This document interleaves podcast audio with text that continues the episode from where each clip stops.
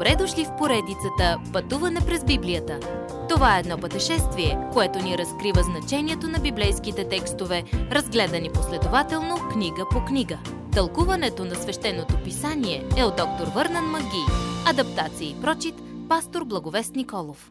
Кой кой е в Откровение? В тази космическа война Йоанн сега представя няколко персонажи като символи в тази вечна драма между добро и зло, между светлина и тъмнина, между царството на Сатана и Божието царство. Седем персонажи представят естествения и свръхестествения свят. За да разберем драмата на Откровение, трябва да опознаем тези символи. Първият – жената или Израел. Цялата книга на Откровение се върти около нея. Коя е тази жена – в Битие 37 глава 9 стих я декодира за нас с определящите белези на слънце, луна и звезди.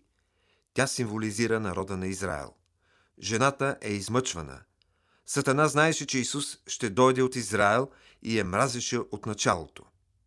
За да избяга от Сатана, жената тича към пустинята, където Бог я подкрепя и защитава.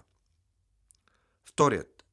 Червеният змей или Сатана – Червеният змей е ясно определен като сатана в Откровение 12 глава 9 стих.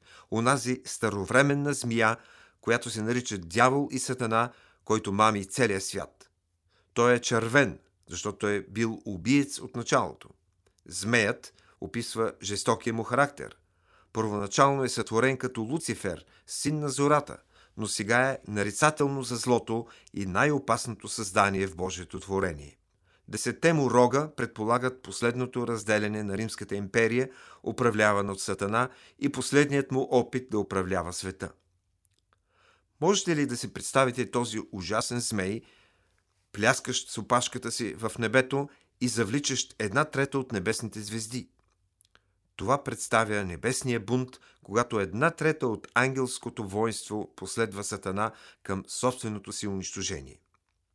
Змеят мрази Христос – защото в Битие 3.15 предсказва, че детето ще бъде краят на Сатана. Той чака жената да роди, за да покълни детето. Третият персонаж – детето на жената – Исус Христос. Чудното мъжко дете е Господ Исус Христос, който ще управлява всички народи с желязна тояга. Когато Исус Христос се върне, той ще потуши всички бунтове – Думите «Нейното дете беше градното при Бога и престола му» ни разказват за възнесението на Исус. Четвъртият. Архангел Михаил воюва с змея. Трудно е да се представим, но Йоанн ни казва, че стана война на небесата. Създанието, воюващо против Бог, е не друго, а старовременната змия от Едемската градина. С него воюва Архангел Михаил – чиято конкретна роля е да защитава Израел. Още веднъж има тежка битка, но Михаил и ангелите му побеждават, а Сатана и ангелите му са изхвърлени от небето. Когато змеят пада на земята, той веднага преследва жената. Тази последна вълна на антисемитизъм ще бъде най-лошата по света. Тук, в голямата скърб, Израел не може да се избави сам, нито някой ще му помогне – но Бог се грижи за тях и ги подкрепя с небесна манна, вероятно по същият начин, по който го е правил, докато са се скитали в книгата Изход. Петият персонаж – остатъкът. Когато змеят вижда как Бог пази жената, той променя тактиката си към нападение на остатъка от потомството й. Вероятно става дума за тези запечатани 144 000. Шестият – Последните двама. Последните двама персонажи са овластени и контролирани от Сатана. Дивият морски звяр, антихристът, представлява политическа сила. Дивият земен звяр, лъжепророкът, е религиозен водач, който води света да се покланя на антихриста. Следващият път вижте последните двама от седемте персонажа. Уважаеми слушатели!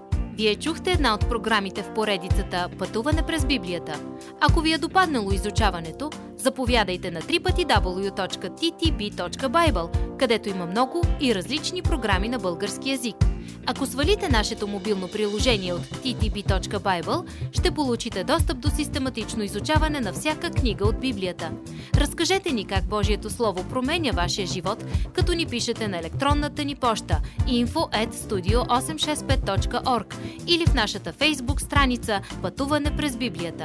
Освен до аудиопрограмите, чрез мобилното приложение ще получите достъп и до различни материали. И на още едно място ще намерите нашите обяснения на библейските текстове. На платформата YouVersion за всяка книга от Библията ще намерите наш план за прочит и аудиопрограма с обяснение на прочетеното. Благодарим ви и до нови срещи в онлайн пространството!